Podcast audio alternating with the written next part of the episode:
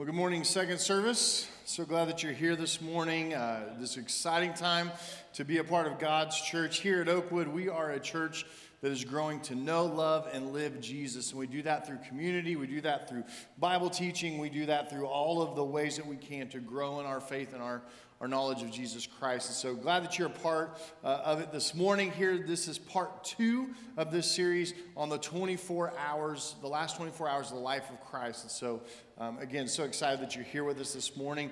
Uh, you can follow along in your Bible this morning with all the scriptures. You're also welcome uh, to use your phone to download the Oakwood app and uh, go to uh, sermon notes in the app, and all of the scriptures and, and bullet points and everything will be there for you. We just want you to engage the Word of God this morning as we study it together. I don't know if uh, you all have had this opportunity to go out to Enid uh, Woodring Municipal Airport, but there is a display out there that is a replica of the Vietnam Memorial Wall. Um, it's called the Woodring Wall of Honor. Has anyone ever been out there? Been out there to see that? All right, several of you. Um, so you know what I'm talking about. This is a replica of what they have in Washington D.C. in the Vietnam uh, Memorial. Um, it, it's actually just like the one in D.C., except it's 75% scale of the size. So the one in DC is a little bit larger, but it has all of the same elements, all of the same names. Everything is the same on the wall. Now, there's something very interesting that I found out um, about that wall uh, recently. It, it was built in 1981, opened to the public in 1982. And on that wall, there are these three names Robert Bedker, Willard Craig, and Darrell Lausch.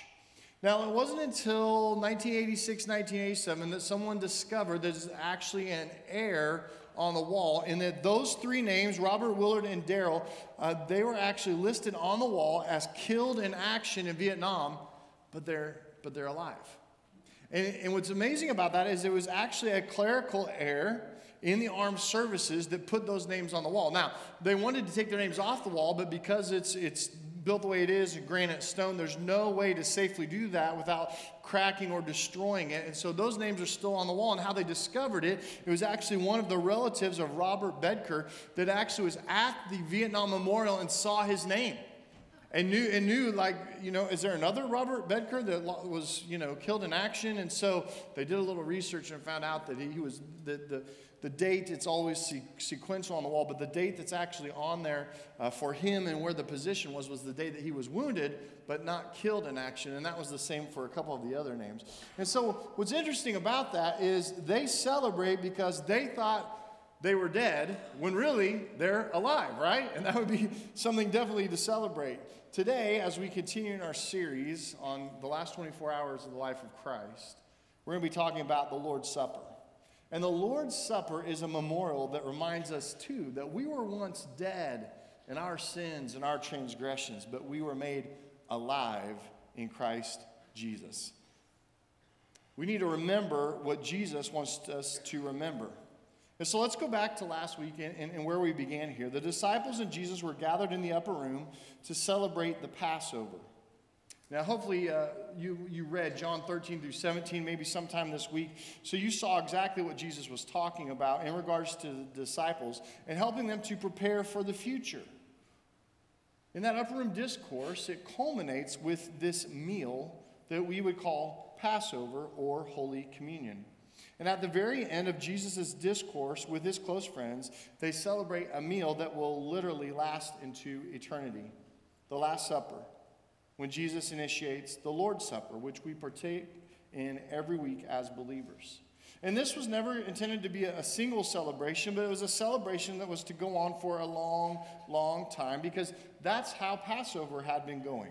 In fact, you might think, well, yeah, this, this sacred ritual of communion really has been going for 2,000 years, right? It's been going 2,000 years since the time of, of Jesus and the disciples taking it in the upper room.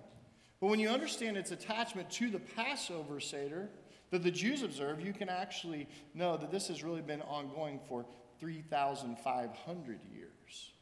So, this is what I want us to understand this morning. The Lord's Supper is the Passover passed through the person of Jesus. Let me say that again. The Lord's Supper is the Passover passed through the person of Jesus. Okay. time out for just a second here. Something is off on my mic.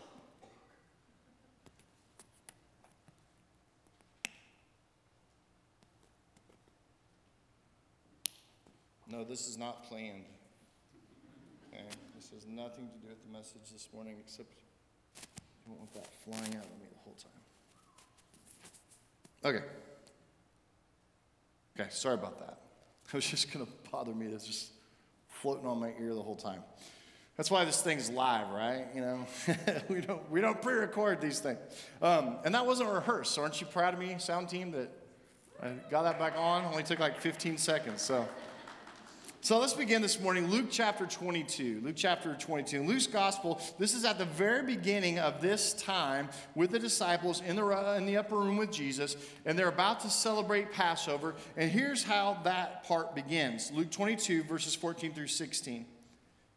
When the hour, had, when the hour came, Jesus and his apostles reclined at the table, and he said to them, I have eagerly desired to eat this Passover with you before I suffer.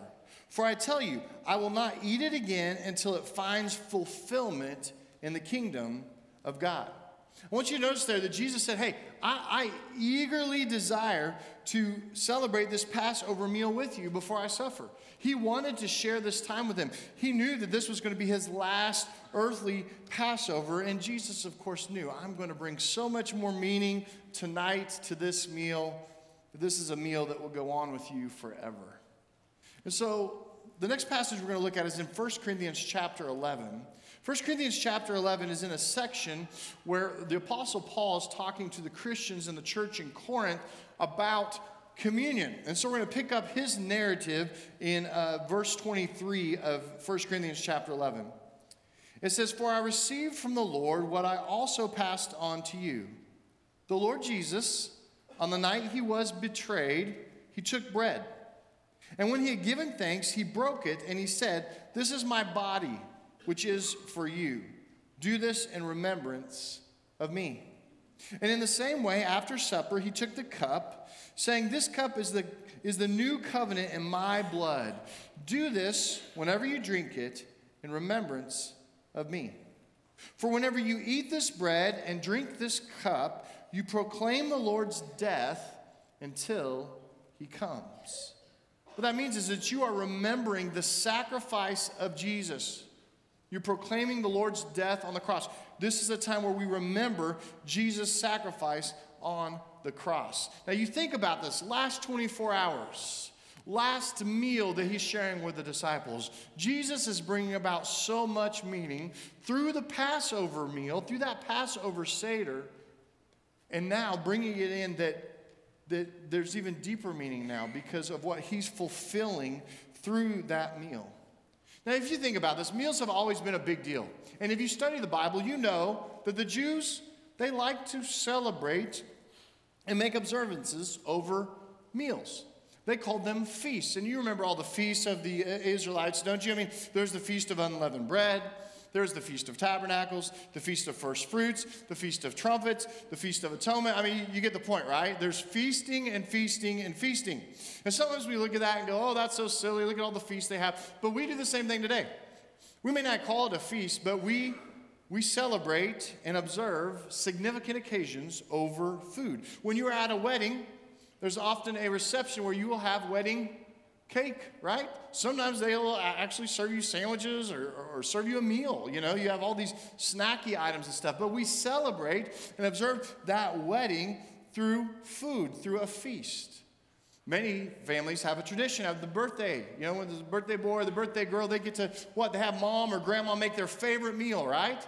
And they get to celebrate and observe that together through this meal. Or sometimes maybe your tradition is they get to go out to their favorite restaurant, right? And have someone else cook and clean up. And, but whatever it is, again, it's another significant observance of a marker in someone's life. We, we, we eat at weddings, we eat at, we eat at uh, birthdays, and, and also uh, sometimes after a funeral, we might have what's called a funeral dinner. It's a time where the family gathers. Once again, it's a feast. It's around food again, where they remember the loss of their loved one and they, they share sympathy and empathy with one another. sometimes I think of it as Christmas time, those cookies dutifully left out for Santa. But we seal business deals with a meal. We seal future plans with a meal, and sometimes we even seal relationships with a meal. And so, for the Jews, the most sacred feast or meal of all of their observances was this Passover meal. And it was instituted in Egypt the night of the Exodus, some 1,500 years before Christ. And if you remember that meal, it was with a roasted lamb, an un- unleavened bread, because they didn't give time for the bread to rise because they were going to be leaving Egypt. With those bitter herbs to remind us of the bitterness of their slavery, the people of God remembered their bitter bondage in Egypt. Here's how Moore and Wuest describes that Passover night. They said this Both wine and blood flowed before the angel of death passed by. It must have been a glorious, eerie, and horrid night. Shrieks and moans shrouded from the Israelite ghetto in Egypt. All who believed God's liberator, Moses, were spared from death with the promise of future freedom. And all the other firstborns died. You see, the Passover was equivalent to the Jews as the American Revolution is to us. And let me explain what I mean by that. That meal and that night of Passover meant independence from their overlord, Egypt. The Hebrews have been enslaved in Egypt for several hundred years, and the Hebrews now were going to have freedom from their oppressor. It meant freedom through God, and if you think about it, the birth of the nation of Israel. And because of that, year after year, they would take the Passover meal and they would sit with their families on a special designated night with a roasted lamb and unleavened bread and bitter herbs and wine. And this meal symbolized their roots and embodied their loyalty to God. And it's much the same way as we think of communion or the Lord's Supper. Some churches may call it the Eucharist. Our identity as Christians is wrapped up in a meal with Jesus. And so Jesus takes the disciples to this upper room and gives Passover a whole deep meaning because now he's introducing himself to them. Remember, this is just several hours before the trials, before he's going to die on the cross. And he's now introducing himself to them as the Passover lamb. And Jesus did not forget the meaning of that Passover meal. He just presents himself to those disciples in that upper room in this way. He says that I am the new Moses, sent to liberate God's people. If they follow him, they will be moved from slavery of sin to freedom in Christ. And Jesus suggests that his blood, shed just as the Passover lambs, is our protection from spiritual death and a promise of new life in him. What a special time that we get to observe and celebrate as a church and as Christians every week. But I want to get really honest and really raw this morning.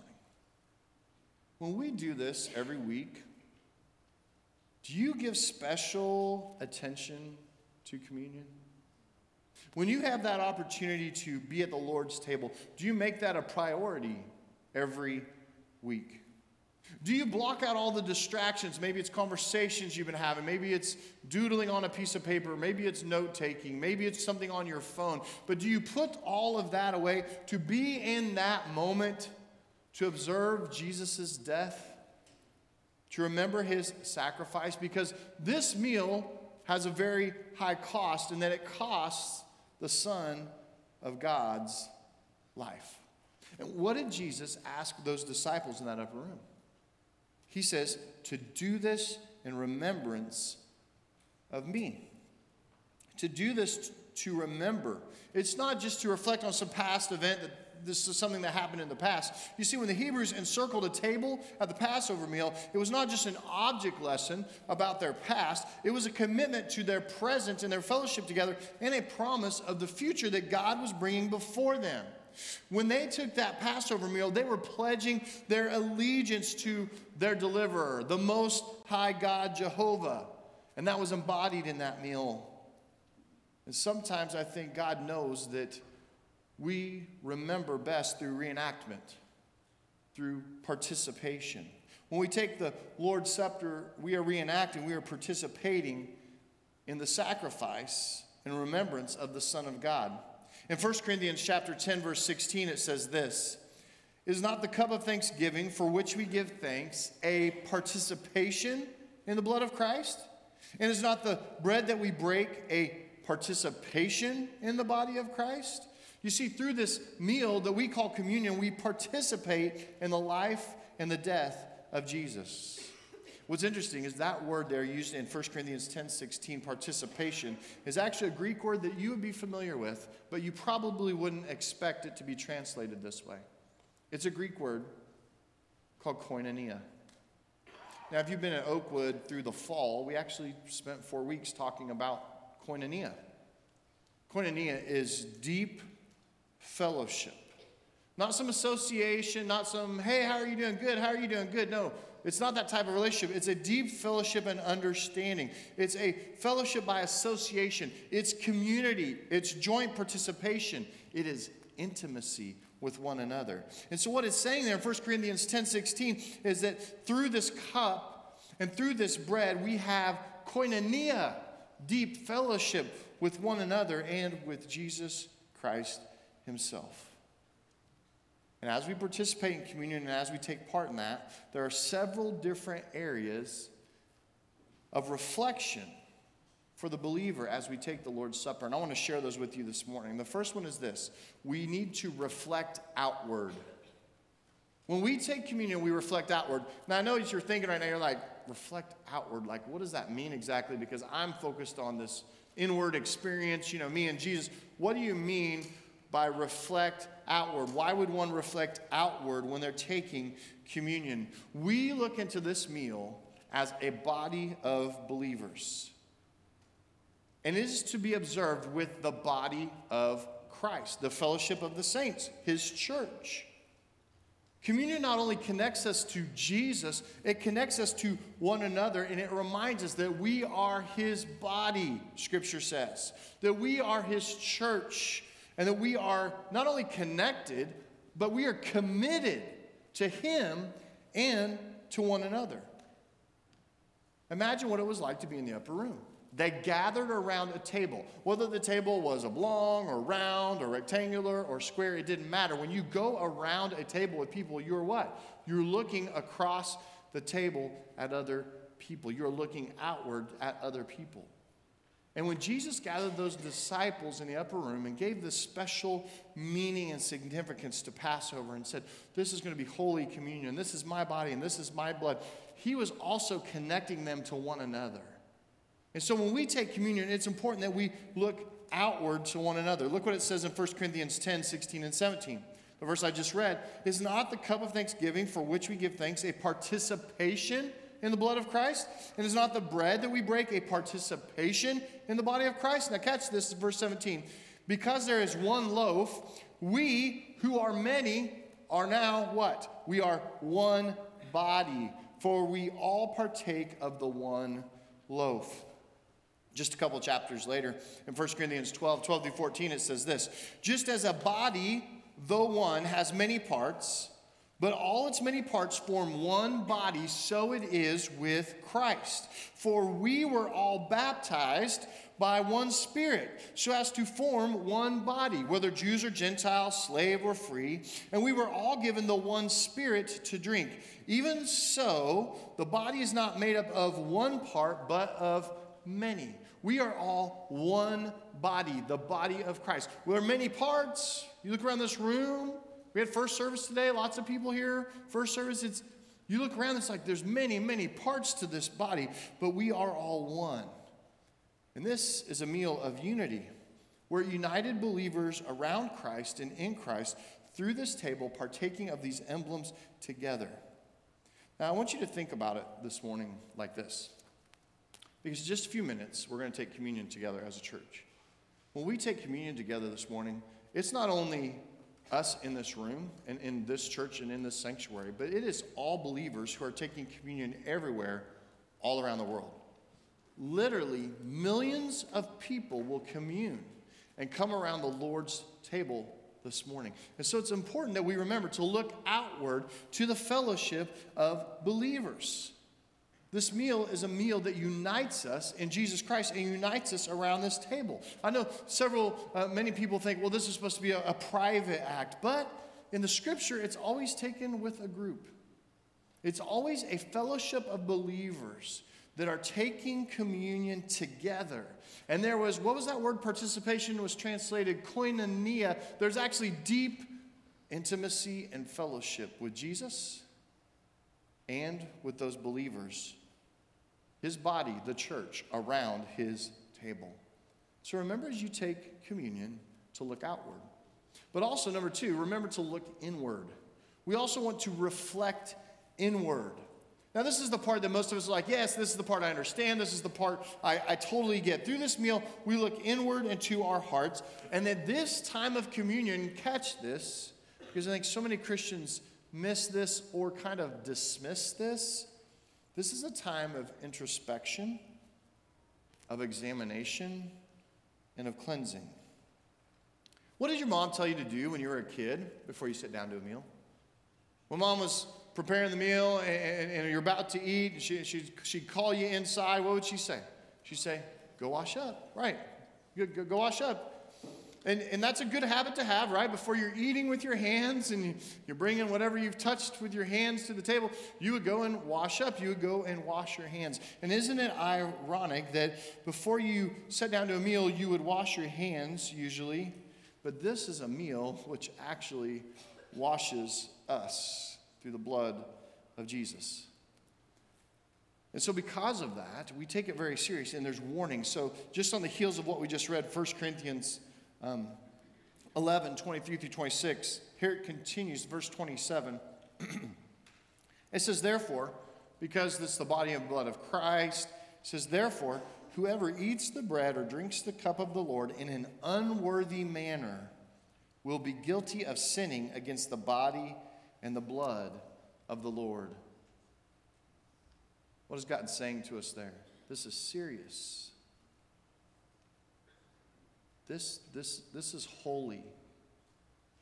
This is not snack time. This isn't, you know, break moment in the service. This isn't something different.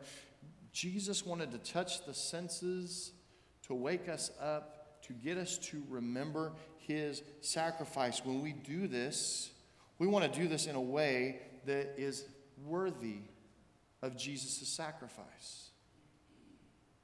I don't know about you, but maybe through life sometimes, maybe in my younger and more immature days, days that maybe I was a little more distracted, I may have taken communion in an unworthy manner that wasn't befitting of remembering the sacrifice of Jesus. If you were at a funeral dinner with your family, I think it'd be reasonable for you to expect a certain a, a certain way for people to act at that meal. There, there would this, be this unspoken expectation that you would be what? You'd be respectful, right? We're remembering someone's life.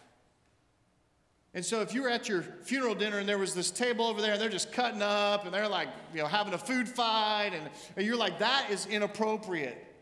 Folks, how much more is it inappropriate for us as Christians to not come into this moment of communion with seriousness. To take and make this moment what it's to be, it's, it's a moment of worship. It's a moment of, what did Jesus say to him? He said, Do this in remembrance of me. This is my time. You focus on me, you focus on my sacrifice. It is my blood that is shed for you that saves you from your sin. This isn't a time we quickly throw back food. It's not a time that we talk. It's not a time that we're distracted by our phones or anything else we dedicate this moment to Jesus. And then Paul goes on there in verses 28 and 29, 1 Corinthians 11. He says, So everyone ought to examine themselves before they eat of the bread and drink from the cup. For those who eat and drink without discerning the body of Christ, in other words, remembering the sacrifice of Jesus, eat or drink judgment on themselves. That word examine there means to test, to let prove, to scrutinize. It says so that we must test ourselves. prove ourselves, to scrutinize ourselves. Are we really in the faith? Are we really following Jesus? Are we really loving Jesus? And then later in that, in that verse, it talks about discerning, that we are to be judging and deciding, discerning the body of Christ. Are we in the faith? Are we believing? Are we trusting? Are we worshiping? Is Jesus center? And then at the end there, it talks about eating or drinking judgment on themselves. That word judgment there has this sense uh, in the Greek of the word condemnation. And if you look it up in the old, old, old King James, it even says there damnation. That when we take of the Lord's Supper in an unworthy manner, and this is why we believe that a non believer should not take communion. I know there's so many people through the years, well, you know, I think if they're a non believer, they could take communion, and it will be okay. But think about it. Does it make sense for someone who says, I do not call Jesus Savior and Lord? He is not my Savior, He is not my Lord. Does it make sense for that person to then be in this moment with all of these warnings and all of these guidelines and remember the sacrifice for their sins that they reject? And of course, when I put it that way, everybody's already shaking their heads. It's like, no, that doesn't make that doesn't make sense. I mean, how would you have what would, would we read earlier? Participation was koinonia. How would we have intimate fellowship with someone that we don't have a relationship with at all? It, it would be like this: if we're in a basketball game and we're in a timeout, we're having a team huddle, and we're all circled up there and we're all listening to the coach, and someone from the opposing team comes over and becomes a part of our huddle to listen and be a part. And you're like, whoa, whoa, wait, you got a team, your jersey's red, we're the blue team. Go back to your huddle, right? I mean, it just it doesn't even make sense. They would do what? They would kick them out of the huddle. Why? Because you're not a part. You are you are on the opposing team until you give your life to Jesus. It'd be the same thing if you're having a family meal. Maybe you're going out to a restaurant here in Enid today. You're sitting down with your family, uh, everyone's there, you're fixing to order, and some person you've never seen or met before comes over, plops himself down, opens up a menu, and puts it on your family's tab. And they just join your family meal, and you're like, I mean, wouldn't that not be awkward? It's like, who are you and what are you doing here? Exactly. It's not that Jesus doesn't know who you are if you sat down at his table. But if you've if you know and have been presented the gospel and you reject him, why would you want to commune with him? That's why sometimes you might see around our sanctuary when we take communion together, some people not taking communion. I think it's because they're taking this verse seriously. They don't want to take of it in an unworthy manner. They want to take this in a way that would honor Jesus Christ and his sacrifice to hold it in a high and holy place and high esteem. Now, another thing that I want to clarify for us this morning, and you may have seen this if you've been at Oakwood for any amount of time, that when we take communion, oftentimes there's a slide that goes on the screen, and sometimes that slide says, We practice open communion. And so I, I think I want to just explain what, what does that mean? The, the, the Oakwood practices open communion. What is open communion? What is closed communion? What, is, what does that mean? There are many churches and certain denominational backgrounds that would not allow you to take communion if you showed up at their church. You could show up as a, as a baptized believer in Jesus Christ and say, hey, Jesus Christ is my Savior. He is my Lord. And so I, I, I come and I, I want to commune. And some churches would say, no, no, no, you cannot, you cannot be a part of that. And that's called closed communion. Here at Oakwood, we practice something that we call open communion. And what open communion means is it means that you are welcome around the Lord's table if you're a believer in Jesus Christ.